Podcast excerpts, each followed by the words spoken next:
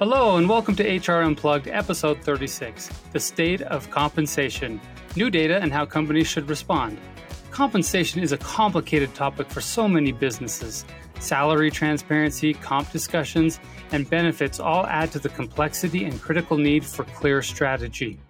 In this episode, Anita Grantham, Vanessa Brulot, and special guest Alex Bertin will walk us through a new Bamboo HR report detailing the latest findings on compensation in the workplace and how you can build a plan that will work for your organization. You'll learn about salary woes and wants and how they compare to 2022, pay transparency, and compensation philosophy. Thank you for tuning in. Today's episode is brought to you by Bamboo HR, the complete HR software. Simplify HR with award winning solutions for everything from hire to retire with Bamboo HR. Hi there, I'm Bamboo HR. Yes, the actual software. Just a moment, dearie. I'm here too.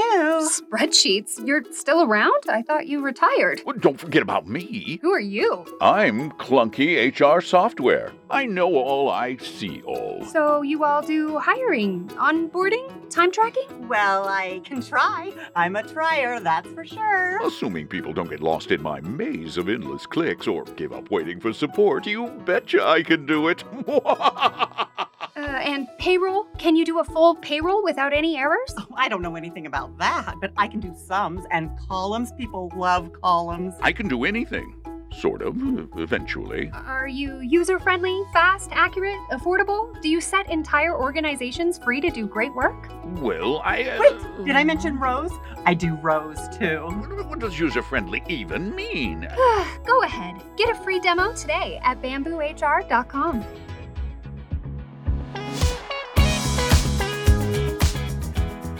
We have an exciting return guest today for our episode of HR Unplugged. I'd like to welcome Alex Bertin, who leads our total rewards here at Bamboo HR. Welcome, Alex, and welcome back to HR Unplugged. You had so much fun with us the last time you were here. You decided to come back. So, welcome. We're so happy to have you here again. Introduce yourself so our audience can get to know you. Yeah, great to great to be back. It, it feels like yesterday, um, even though it's, it's been a couple months. Um, I guess that's a plug for everyone to go back if you didn't see the last episode that I was on. Uh, I think it was a good one. A little biased there, uh, but I do. Uh, I've been here at Bamboo HR for uh, just under two years and lead our total rewards function. So um, compensation, benefits, uh, any any type of reward. Um, it it gets me pretty amped up to talk about. So let's dive in. All right, well, let's get started. Like you said, I'm excited about our episode today because we have a sneak peek at some data from a new Bamboo HR report on compensation. This report will be released on December 12th. Today, we'll be reading out a few of the data points and then talking about that means and how companies should respond. Um, compensation is a tricky topic, so I'm looking forward to hearing what you both have to say on this. To start, let's let's talk quickly about the new info on salary increases in the last year. Anita, can you share? I'm excited to share this data with all of you. Whenever we have a new survey, it always gives us new insights. But what's interesting is not a lot is changing in compensation. Salary increases are becoming less common over the last year. Only two in five of salaried employees haven't received a salary increase in the last 12 months. Uh, of those who did receive a salary increase, the average increase was 4.6%. In 2022, for reference, it was six, just over 6%. So they are dropping. So it's always interesting to talk about compensation in a recession. And so we're excited to get into kind of the meatiness of what all of this means. You know, on average, though, while the numbers are going down, it seems like there aren't a lot of big changes to highlight. Like, for instance, men are still have a higher likelihood of earning salary increases over women. 62% of men had some sort of salary increase in the last 12 months. Out of those who received a salary increase, men averaged almost a 5% increase compared to women at 3.5%. I'd be really curious about why you all think that's the case still um, you know, I just think that's an interesting data point. Um, you know, curious, Vanessa, what your thoughts are. Well, I think if things are are tracking on a similar path to last year, I'd love to know what you recommend for HR folks and managers who have had have those hard conversations with employees. I know, sorry, and I know that you had just asked about the the men have the higher likelihood of earning a salary. Um, and and to just answer that question, like it's it's very interesting. I wonder if there's, you know, does it does it mean that there's not like um, you know, a fair workplace environment? Do they have like equitable programs in place to make sure that there's fairness in how they're viewing those, like how they're giving those raises? Yeah, you know, Alex, I'm curious your thought. One of the things that we do is we compare um, men and women in the same type job against this. But if you don't have your jobs really defined and you don't have everybody leveled accurately so you can compare apples to apples, I wonder about I wonder about this data um, so I think, you know, it'll be interesting. This compensation report comes from a, a, survey we put out to a bunch of different employers and they participate. It's not from our own database inside Bamboo. So, Alex, I'm curious on your thoughts on this too. Yeah, yeah. Pay equity is always a, a very nuanced discussion because uh, there's that with with any data set, there's a million different ways that you can cut it and slice it and and look at so I, I think it is important as as these things are looked at, we're we're comparing, you know, people the same job, uh, same job families, and you know, similar levels, uh, and, and making sure that that those are the ways that we're we're looking at it.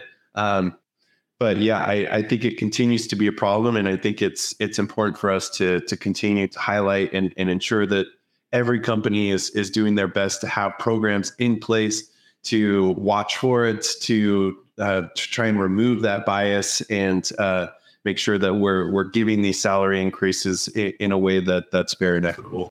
And this kind of goes to our next point. You know, I was doing a mentoring call yesterday, and a lot of it is assigning a market or merit budget. I know Alex has spent a lot of time going out and collecting data on what market and merit budgets are shaping up to be for 2024 and also defining for the employee base what the difference is between market and merit. So I think Alex is going to talk about the difference between those two and then what happens when you have significant movement in different roles so everybody know that this that this is the world uh, the year or the decade of ai We've seen a lot of market movement in AI roles and what the market is paying for them. If you have roles that are having substantial movement, you have one set bucketed budget. What do you do for people that are performing well? Like that's that's tough to be able to participate and pay both those groups really competitively when you have a finite budget to be able to adhere to. So, and also, you know, defining the difference between cost of labor and cost of living. Alex has some great definitions for this. So I'll pass it over to you because I know this is a passion area for you to talk about, Alex.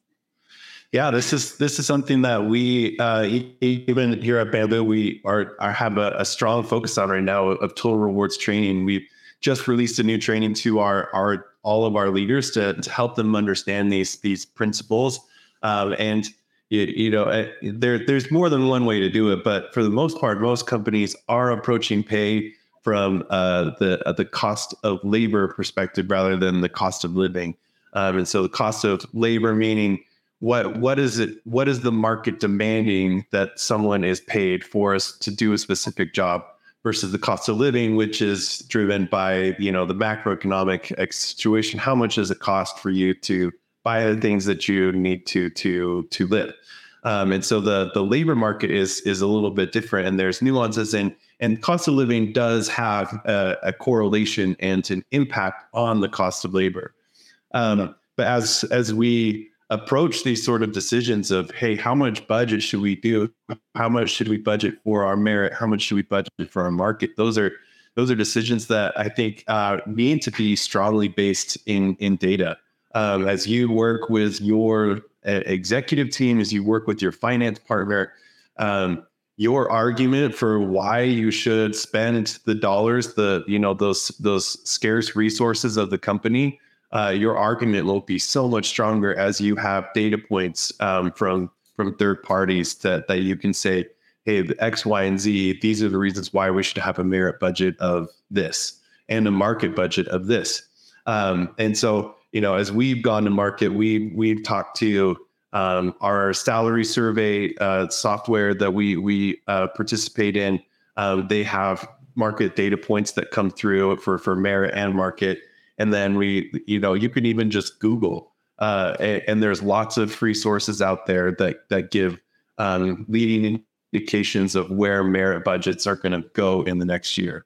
And particularly on the market side, that, that's an interesting thing. Um, we we keep very careful tracking of how our ranges, if we're looking at the market data that we have, how they're progressing over uh, a year's time. So we we continue to see pressure, and so as we talked with our finance uh, our finance friends, uh, we talked to them about how we we have a need to continue to move our ranges and we don't want our people to just suddenly fall lower in their ranges because the markets move we need to to have to stay competitive and live our compensation philosophy we need budgets to allocate towards that mm-hmm.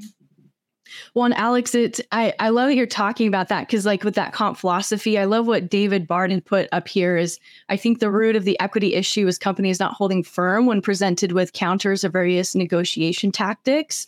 Males, in my experience, are more likely to push harder for higher salaries versus females. This means that leadership in HR should hold firm. It, w- it would mean creating an equity issue. I know others had said that males are more likely to ask for raises. And so I, I like what you're saying is like staying firm on like, what is your comp philosophy? Deciding on that and like, what are the best practices that you're going to follow, you know, in each of these steps, whether they're currently employed versus as well as the employees that you're looking to hire on. Like, how are you going to make sure that you're creating equitable practices or best practices in your hiring uh, strategy um, because it's very important because then you run into equity issues or pay equity issues like when they're here. And so you can hit that right up front. We've talked a lot about it as a team, but I'm not um, I'm not a proponent of dives and saves. So what that means is this is the problem that's being highlighted here. Is I went, I got another offer. I'm coming back to Alex and I'm saying, hey, do you wanna do you wanna meet that offer or what are you gonna do? And I think that's what you're saying is men might be more likely to have that conversation and use that external leverage where women aren't. I definitely think that's the case. But if you have a kind of a policy inside your organization that this is our pay philosophy, like what Vanessa said. And if you go out and you engage with other things, we're not going to come in and match offers because as soon as you do that, you're teaching people that the best way to get a raise is to go out and get another offer and then you're going to match it. And then if you don't do it consistently, then everybody's all off base and you might as well not have a pay philosophy. And look, a pay philosophy can be we are the Wild West. We honor dives and saves, we pay what the market bears, we hire and pay most for our current pain. But you just need to outline and articulate it. Remember, this is HR Unplugged, it's a no judgment zone. My push and Alex and Vanessa's push is that you articulate what it is and what it's not so that leaders can operate inside that framework and be successful. I love that. Thank you for the for the ad there, Anita. Anita, I know in our prep call you brought up uh, the curve. Can you share your thoughts on that? Well, I mean, I think this also ties to performance. So you can't really do a market and merit without a conversation around performance. And so if that's, you know, we've got to get our head around that. And people are really, you know, anti a performance curve. Um, if you want to read about it, you can Google Jack Welch. I think he's the most famous for implementing a performance curve. Although Amazon is also very disciplined, you know, to getting rid of their bottom 15% every year. And so I think it's about really being able to recognize and having your leaders be able to recognize what performance is and what it's not. And are you calibrating it across an organization so that when you have a merit budget, you're able to allocate it consistently across the org? And like, look, folks, this is hard work. It's not easy. You have to have a solid job description. You have to have a list of OKRs or goals. You have to know if people are meeting or achieving those. So there's a lot of work built into this, but you can't really handle the pay issues unless you have all of that set up. Alex, what do you think? Yeah, this, it's it's an interesting question, and and like going back to the very root of this word merit. Like we we talk about merit budgets, we talk about merit increases, but that that's all built on this idea of a meritocracy, which is rewarding based on performance. So, uh, really, the it, the idea of a curve is is based on this uh, this that's called the Pareto uh, principle. Is is that twenty percent of your workforce is delivering eighty percent of your workload, and so you need to reward these people because they're the ones that can go out in the market and demand a higher uh, higher salary uh, from a, another offer. And so you need to ensure that these top performers stay. Um, and I think you kind of alluded to this, but to to pay with a, a finite budget to pay someone more, that means someone else is getting less. And so you have to have your performance really, your performance evaluation super dialed in and then awarding increases becomes a, a, lot simpler because you can really highlight oh this person is outperforming so they're driving more value so we should pay them more. Um, so I, I, think like people I, I think i've heard a lot of people over the years talk about they don't like the idea of forcing a curve um, but in reality there should be a natural curve in your organization because when it, we have a closed environment, a finite number of people, uh, you know, it's it's not going to be very egalitarian in reality and based on what value people are driving. So there should be somewhat of a natural curve. Mm-hmm. And that's what's interesting, Alex. I mean, I think you and Vanessa are on the business all the time having these conversations, as am I.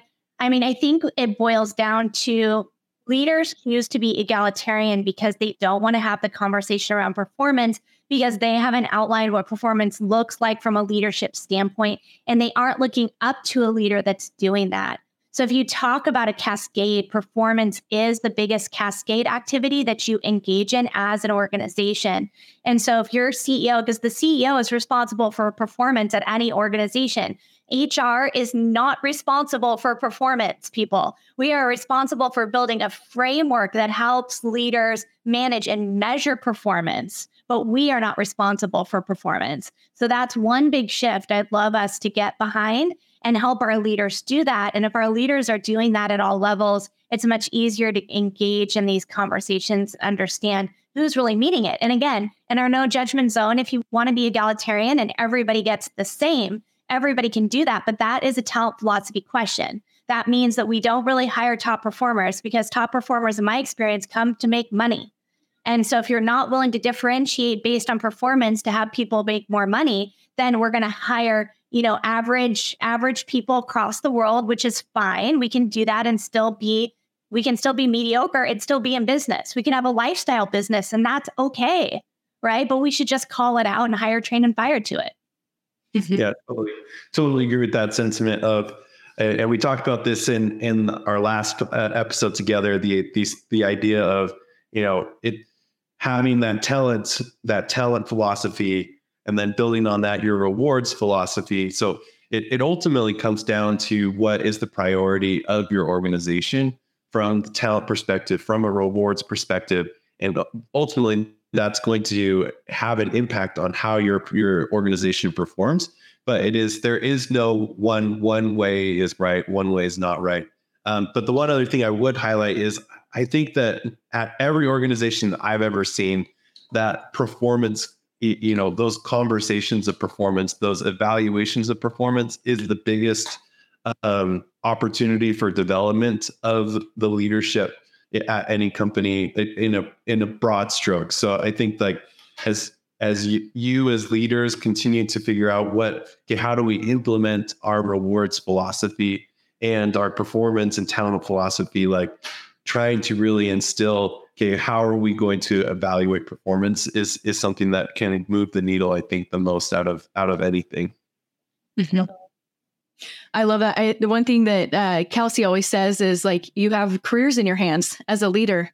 the, the, and uh, with with those careers in your hands, like like Alex was saying, like you eh, like you have to develop them. And I love that Teresa had mentioned merit increases work when there's a two way conversation. And is your organization do they believe in that development and are they willing to have those open conversations to help develop their employees, including the ones that are the top performers that do get the merit increases? So uh, I think all this is really helpful. And what I'm getting is that as an HR leader, you need to know what your strategy is ahead of time, and that can really help you dictate what those conversations look like. So let's get into our next question. What does the data say about employee happiness and salary? Anita? Well, so this is where I don't think things have changed. I don't know about you two, but I've never met a happy worker about salary.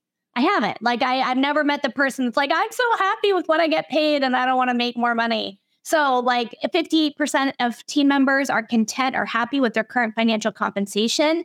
And that's 11 points lower than it was last year at 69%. So, I think that's interesting. It's actually higher than I thought it would be. You know, in this question, survey respondents could pick from more than one answer. You can see the answers that they could get to here.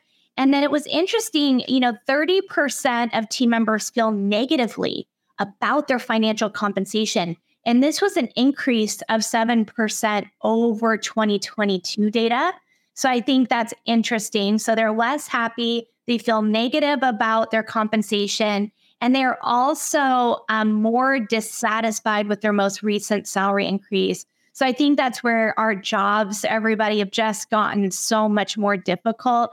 You know, we're seeing an intersect of a tough economy. Companies aren't performing as well. There's not as large of a budget for these types of increases you know, so they don't think their compensation should be decreased even when the economy isn't doing well.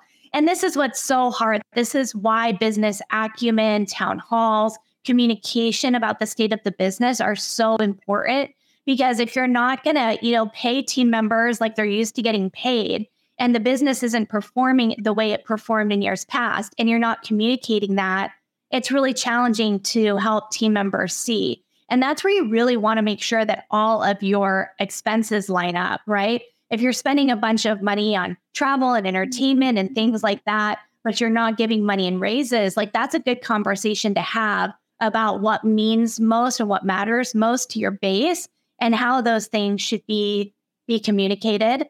I mean, you know, I think happy is a really loaded word. I think happiness is a choice by each individual. I don't believe as a people team that I am responsible for other people's happiness. And so then I want to go back to the Daniel Pink work from about, I think it's probably a decade ago.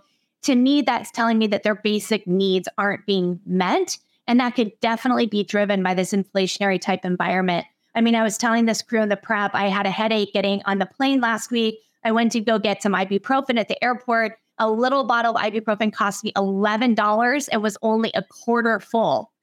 And, you know, that's just one tiny example of the inflation that people are feeling and so everything is eating away at their paycheck and their paycheck isn't going up because, you know, companies can't keep up with the with the pace of inflation. So I think everybody's feeling pain right now.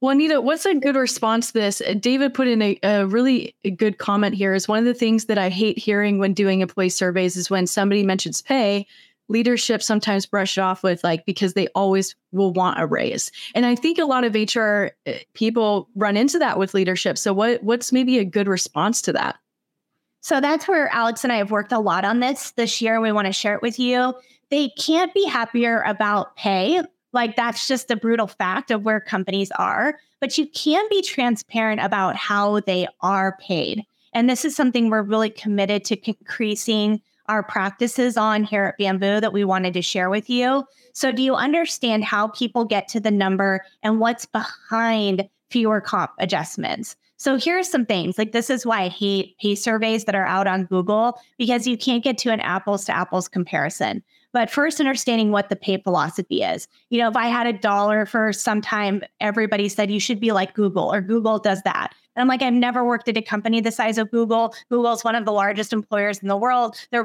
budget is going to be larger than mine, right? Just by the nature of who they are. And what geographies are we in? Geography plays a big role into pay. If you're only in California, you're only hiring in California, your pay rates will be higher than they are in Wyoming. But if you're hiring everybody around the world or around the US, then your pay rates might be different too. So I think geo is a big piece our revenue number is the same from company to company because part of what you can pay is dependent on your revenue, right? The revenue of Bamboo HR isn't what the revenue is of Google. Do you use a survey? Do you have a data source? I saw a number of you ask what Bamboo's data source is. We do use Radford as our primary primary data source, but that is a paid survey. It is expensive. And so I think there are some things in the session that Alex and I did before on some other ways to get survey information. What are the inputs into how that number is decided? And where in the scale is the range penetration? And what are you going to allow the range? Like you can be plus or minus 15% or 25% from midpoint. And where people are placed in the range can depend on the proficiency of their role. If you're not exceptional on defining proficiency in the role, it becomes hard to have pay transparency. Alex, what do you think? Yeah, I I I love this idea of process transparency. Um, and, and this is the idea of you know we and we'll dive into this in a little bit of there's this spectrum of pay transparency from opaque completely opaque to everyone knows everything right and most 99% of us live in a, a little window in the middle somewhere um, but the idea is if you can help your team members understand how you got from whatever whatever the whole process to get to what their number is because ultimately that's what they see that's what they uh, you know associate their satisfaction with is what their pay is. If they can have understanding um, of how that number is derived then it's not a black box they can, maybe they're not going to be happy but they they can be uh, you know they can understand they can they can uh, accept it. Going back to that question because i think that a, a good question of how how do you help your leaders not just brush off this idea of well everyone always wants a wants a raise? And and i think that's to to some extent that that statement is true. I i've never met anyone in my life that was like yeah i don't want any more money. Don't give me any more money. With with that in mind i think you, you know you have to work with leaders and and help them understand the trends of your business to see okay what is our exits what is our exit surveys looking like? How why are people leaving our company? Seeing how prevalent those those uh, you know dissatisfied dissatisfied employees are. Is is it 5% because they're probably always going to be a, a subset of your employees that are dissatisfied with their pay but if it grows to a level that is unhealthy then that's something you need to address so i think it, as you look at leading indicators lagging indicators uh, those are those are things that you need to keep your eyes on so that you don't get away from it and you can keep your leaders engaged and understand how pay is impacting the business. Well, before we move on to our next section, Anita, uh, somebody requested, can you repeat what you said about the percentage of the range based on skills? Yeah, and Alex, feel free to jump in. But like if you say, hey, my pay philosophy is that we pay at the 50th. So that means that 50% of companies pay more for this job and 50% of companies pay less for this job. And so Alex is going to go out into the Radford survey. That's what we're just, we'll use as an example. He's going to say, like, right now for that role, we're just going to hire in Utah. Um, we're going to look at the level of this role, the job description of this role. And he's going to go out and he's going to find companies that are the same size as Bamboo, hiring this role in Utah for the same job. Tell me if I'm explaining this right, Alex. And it's going to pop out a range that that role is worth that's the 50th like in the range so you may have people at the top of the range because they're super proficient they have years of experience doing this job or maybe you're going to take a bet on somebody maybe they were an analyst and you want to bring them in in a higher level because you're betting on them that they're going to be able to grow through the role so depending on what your talent philosophy is for this role kind of depends on where you want to pay that person and then they have opportunity to move through the range. But this is where companies can jack it up. If you don't have an allocated budget for promotion and market and merit, people can't move through the range. And so they're stuck. Um, and so could take them, you know, four to six years before they're eligible for a promotion. And if the business doesn't need somebody higher in that role, they're never going to make more money again. And so being thoughtful about your budgets, your placement when you bring people in in the range, your placement when you promote people, all of those things play into the comment that I saw later is that people aren't necessarily unhappy with their own pay, but they feel unhappy because it's unfair in the process. Like they don't understand how the ranges work because it is it is a lot. It's it I mean compensation is a technical art form. Alex, what am I missing in that explanation? You probably can say it more eloquently than I can.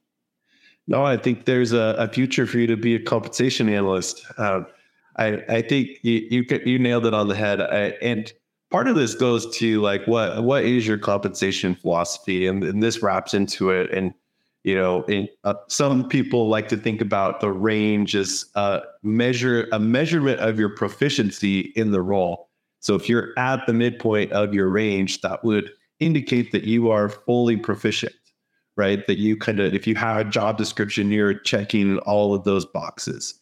And, you know, you probably hire someone uh, or promote someone into a role with some some of those boxes unchecked, and then as they move higher into the range, they're starting to round the corner and they're they're outperforming what their job description is.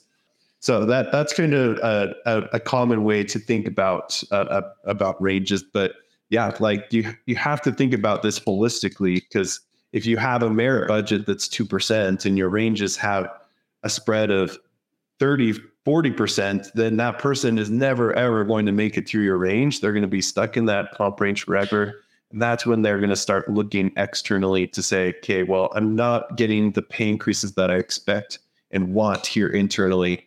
I'm going to go make that up in the market, especially for your top performers. This is where they need to get those bigger increases. They can move through that range faster. They can get those promotions and you can keep them happy and your business still gets the performance that it needs. So I'm curious what your your response would be to uh, the and, and what you kind of think about with the the ones that are maybe at the top of that budgeted range and there isn't a role available or the business doesn't have a need for that next level role like what what's maybe that next step or what advice would you have there yeah, that's a that's a difficult question.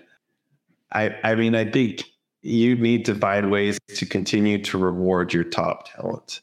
Um, so I, I think that's that's creating creating those opportunities for them if if they don't exist, right? Like uh, it, we we have a part of our promotion philosophy is there does have to be a business need, and, and part of business need is is creating it for your top talent. So say you have someone who's uh, a manager and you need to help them get the things into their or into their scope that allows them to promote into a director or whatever the, the case may be but you do need to help create those opportunities so that they aren't hitting the top. But even if if that doesn't happen i think you need to be transparent with your employee and let them know hey you are at the top of your band. We still value you.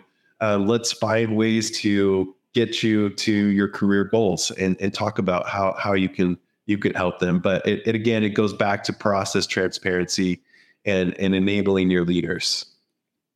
I love that. Transparency is key. I think we've talked about that before in this podcast.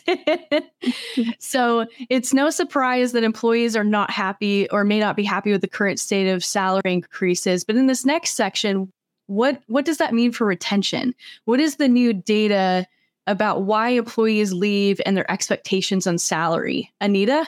People, especially great talent, there's a market for great talent in any market, right? We see this here that 21% of salary workers made a change in their job situation in the last year. Now, this is down from the great resignation, but people are still moving around.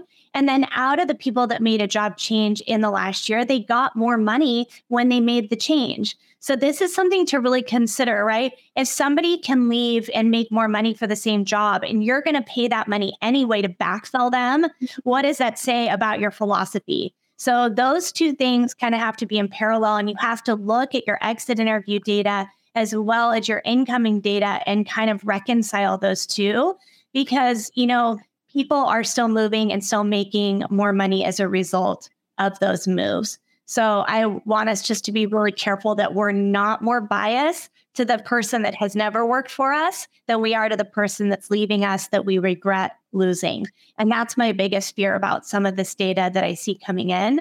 You know, employees are still willing to stay with a company or a job they dislike if the salary is high, which is also a problem, right? You're going to have that kind of big jerk who's making a lot of money but not contributing to the culture, unless that is the culture that you have, and then that can work.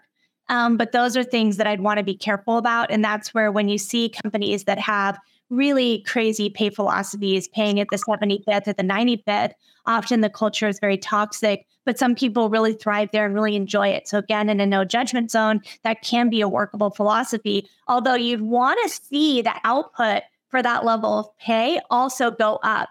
And if you don't have collaboration and camaraderie, then I don't know that you're going to get the ROI on that return for the investment of dollars. Well, we've talked about retention a lot on HR Unplugged, but what do you think the highlights are for HR folks that are losing people to jobs that pay more in this economy? How can we create a better bond between employees and their jobs to improve that retention and job satisfaction. What are your thoughts, Anita? You know, so this comes back to who you are. And I feel like sometimes we lose sight of that. Like it depends on what you want. If you have a young family, um, security might be important to you. If you have someone in your loved one span that you're providing insurance for that has a chronic illness, security might mean more than base pay. You know, we always hear people join companies, but they leave managers. So if you have a situation like that and you're working at a more mature company, you might want to look to work for different managers you can still stay inside a good company and you can think about looking at your job that way. If you are a single individual and you have a lot of flexibility in what you do, then leave, jump, you know, just just do it and know like I saw this amazing LinkedIn post last night about this woman that lost her job. And so she talked about what she sold. Like she sold her car, she sold $9,000 of her personal belongings. She did it so she could travel around the world and she spent only $1,000 a month, you know, on being able to travel. She applied to over 500 jobs and she got rejected, I think, from all of them. So she like talked about how she optimized all of these things. And so anything is possible. I love posts like that, especially because she's doing what she wants to do and she's super happy about it. There's a time where she'll come back and she'll want to be employed, but it's not right now, and that's okay.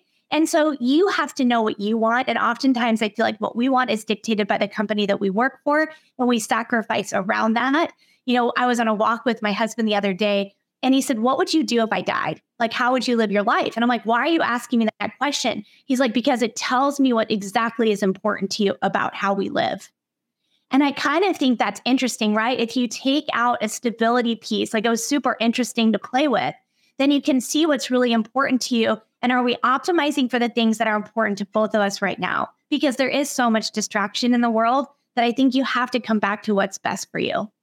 So I have to add to that, Anita, too, because I, I recently had a conversation with somebody who moved their family to another country um, because they I, and I and I asked him what what brought you to that decision, and one of the things that they he said was, I I looked at what is the perfect day, what does that day look like for me, like, what do I want that to look like? And he said, everything I've been doing right now, it doesn't fit that. And so I wanted to change it. And so it's it's very interesting, like when you say pull out that stability aspect, or just ask yourself, what do you want your days to look like? It's like, okay, then go after it because that's important. Real life is short. That's a big theme of this podcast too. So we've got to do most important to us today. Yes. Alex, any final thoughts on that before we jump to our next section? Yeah, I, I, think maybe I'd, I'd just highlight kind of the other side because uh, Anita and Vanessa kind of talked about each individual has kind of their own own thoughts and philosophy, and and part of that is as an individual finding a company that aligns with you, and as a company you want to find employees that align with you. So if if you watch our previous episode uh, that Anita and I were on together, we we had this cake, and at the very bottom the the foundation is your mission and your values. And perfect. It's like I spoke it into existence. But you you have to you have to find as an employer, you should be finding employees who spit to that the, that mission. They want to live those values.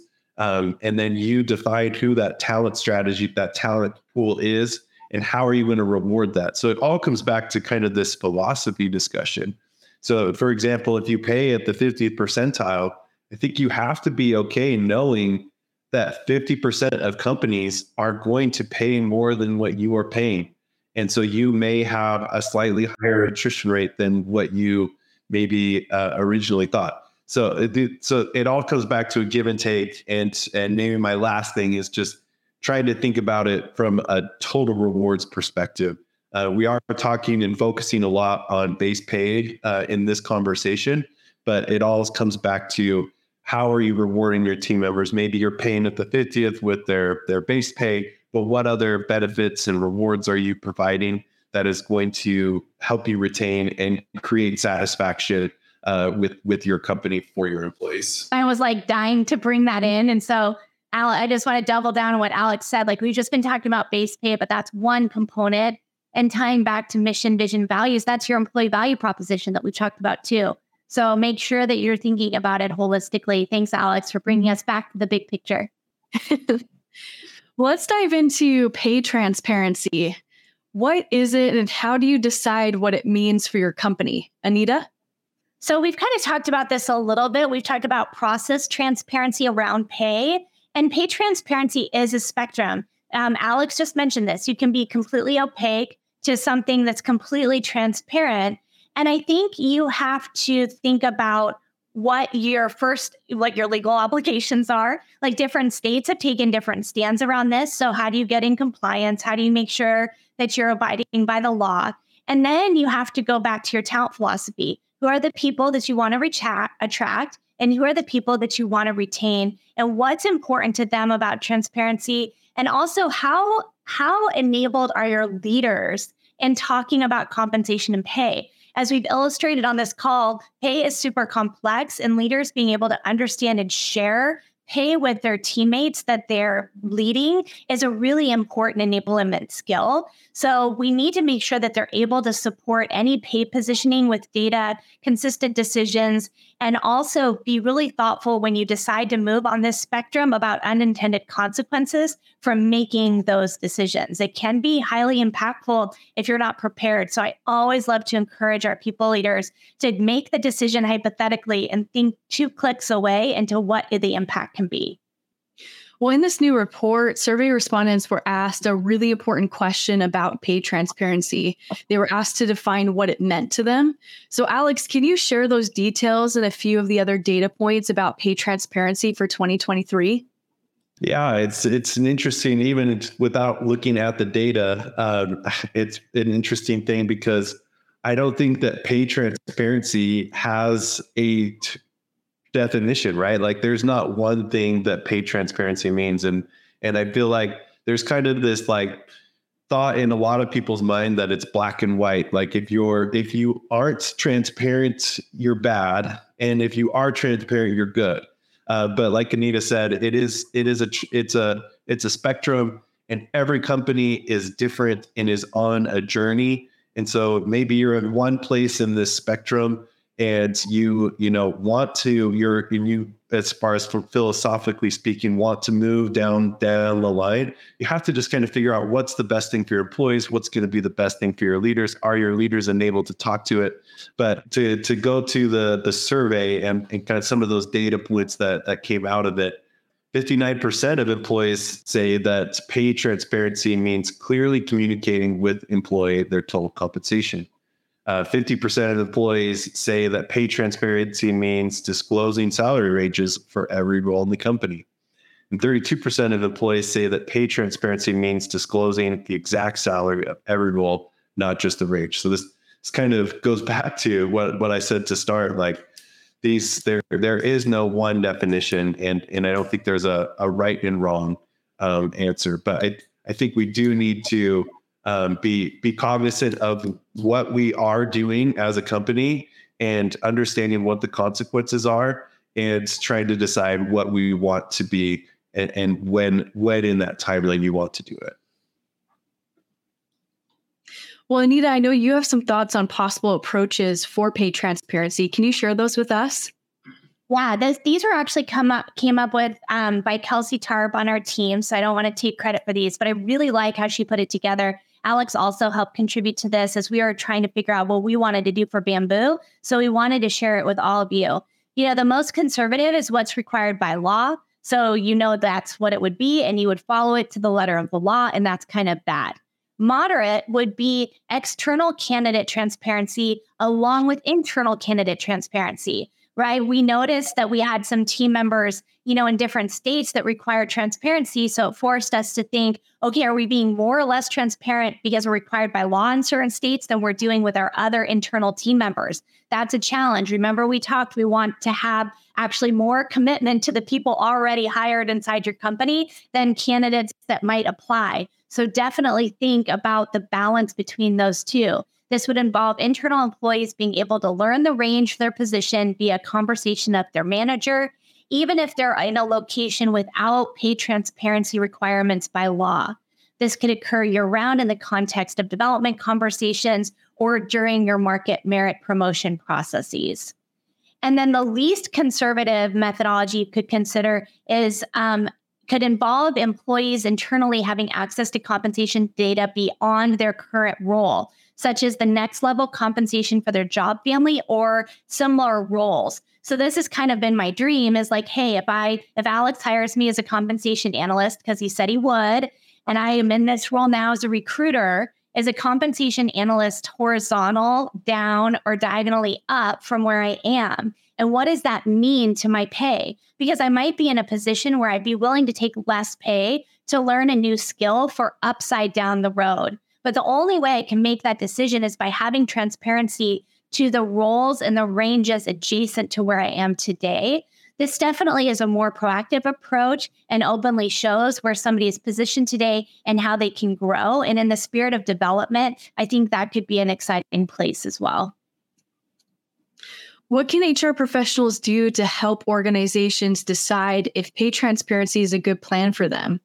Look, Alex came up with these buckets with Kelsey and our team to give us some guide rails. I encourage you to take these or make some guide rails of your own and try them on and talk to your CEO first around it and get their thoughts. Because, like we learned in the survey, pay transparency means different things to different people. So, I'd like you to define what does pay transparency mean to you? What does it mean to your organization? What are the buckets or the range of the spectrum that we want to define? And what are the impacts for leaders and team members? Also, don't forget what problem are you trying to solve? Um, you know, are you significantly underpaying? Are you significantly overpaying? Are people leaving no matter what? Can you not attract people into certain jobs? So be conscious of the problem that you want to solve before you go tackle this.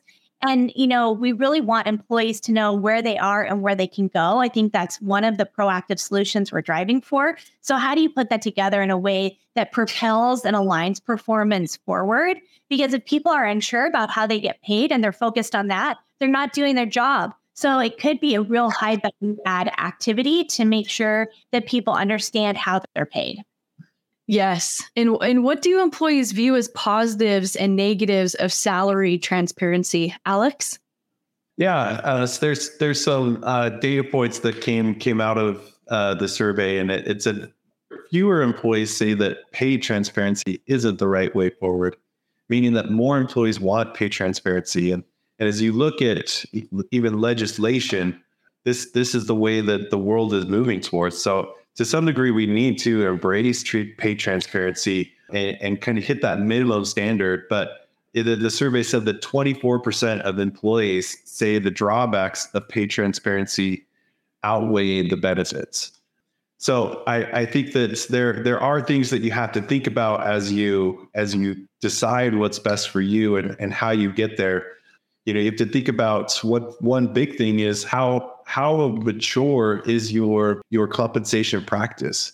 Do you have established ranges for all of your your roles? Do you adhere to the philosophy that you're telling your employees? Like if you say that we pay at the midpoint you know we we pay on average at the 50th percentile when they go and see their position and range when you uh, introduce a higher level of transparency is that is there going to be congruence between what you're saying and what you're doing? And then the, I think a big thing is is the enablement of, of your managers. Is are your managers going to be able to, as the front, the kind of the front line to all your employees, be able to talk to and and speak speak your compensation philosophy and practice well. Um, so all these things uh, have to have to be in in you know working out together so that that you can move up the spectrum of, of transparency if that's what your organization decides well, before we move on, I think we should talk about the law requirements around transparency. I know that you've got some advice there, Anita. Yeah, I mean, I think the net net nutshell, which we've hit already, is that if you're in a state that requires transparency, you need to move quickly with leaders so everyone understands what they need to do.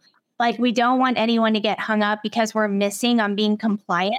This is a base hit for everybody. So figure out how what you're missing and most importantly spend time enabling leaders to be your partner in it and to help be setting leaders up for success in these conversations is so important.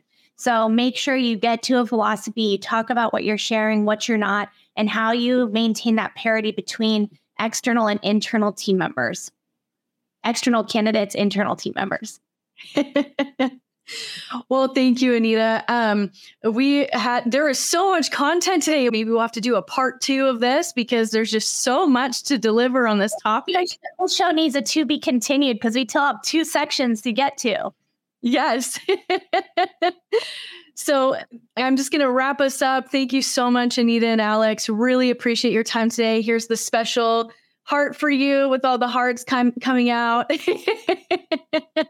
um, thank you so much. Before we wrap up, Anita, I know you've got three takeaways for our audience today. Do you want to take us through those? Well, if you're a manager that's bringing up salary, you can bring it up, but make sure you do so in the context of the business and it's in alignment with your pay philosophy. I think we talked a lot about that and enabling leaders to be successful in this conversation. Alex has spent a lot of time in the last year training leaders and partnering with our leaders to be successful. This is a big part of our role. And if you don't have a comp philosophy tied into your mission, visions, and employee value proposition, plan on building one so that you can decide where you are on the spectrum of transparency. So, those are the things that we really spent our time on. We'll come back, back with a part two for sure.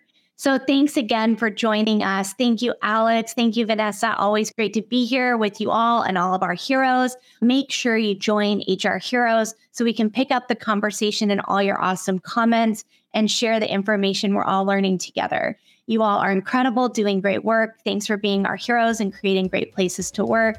Vanessa and Alex, have a super day and have a great day. All of you, thanks for joining. Thanks for joining us for HR Unplugged. This series is brought to you by Bamboo HR. Visit us at bamboohr.com slash hr dash unplugged for video versions of the podcast, additional resources, and to learn more about how Bamboo HR sets people free to do great work.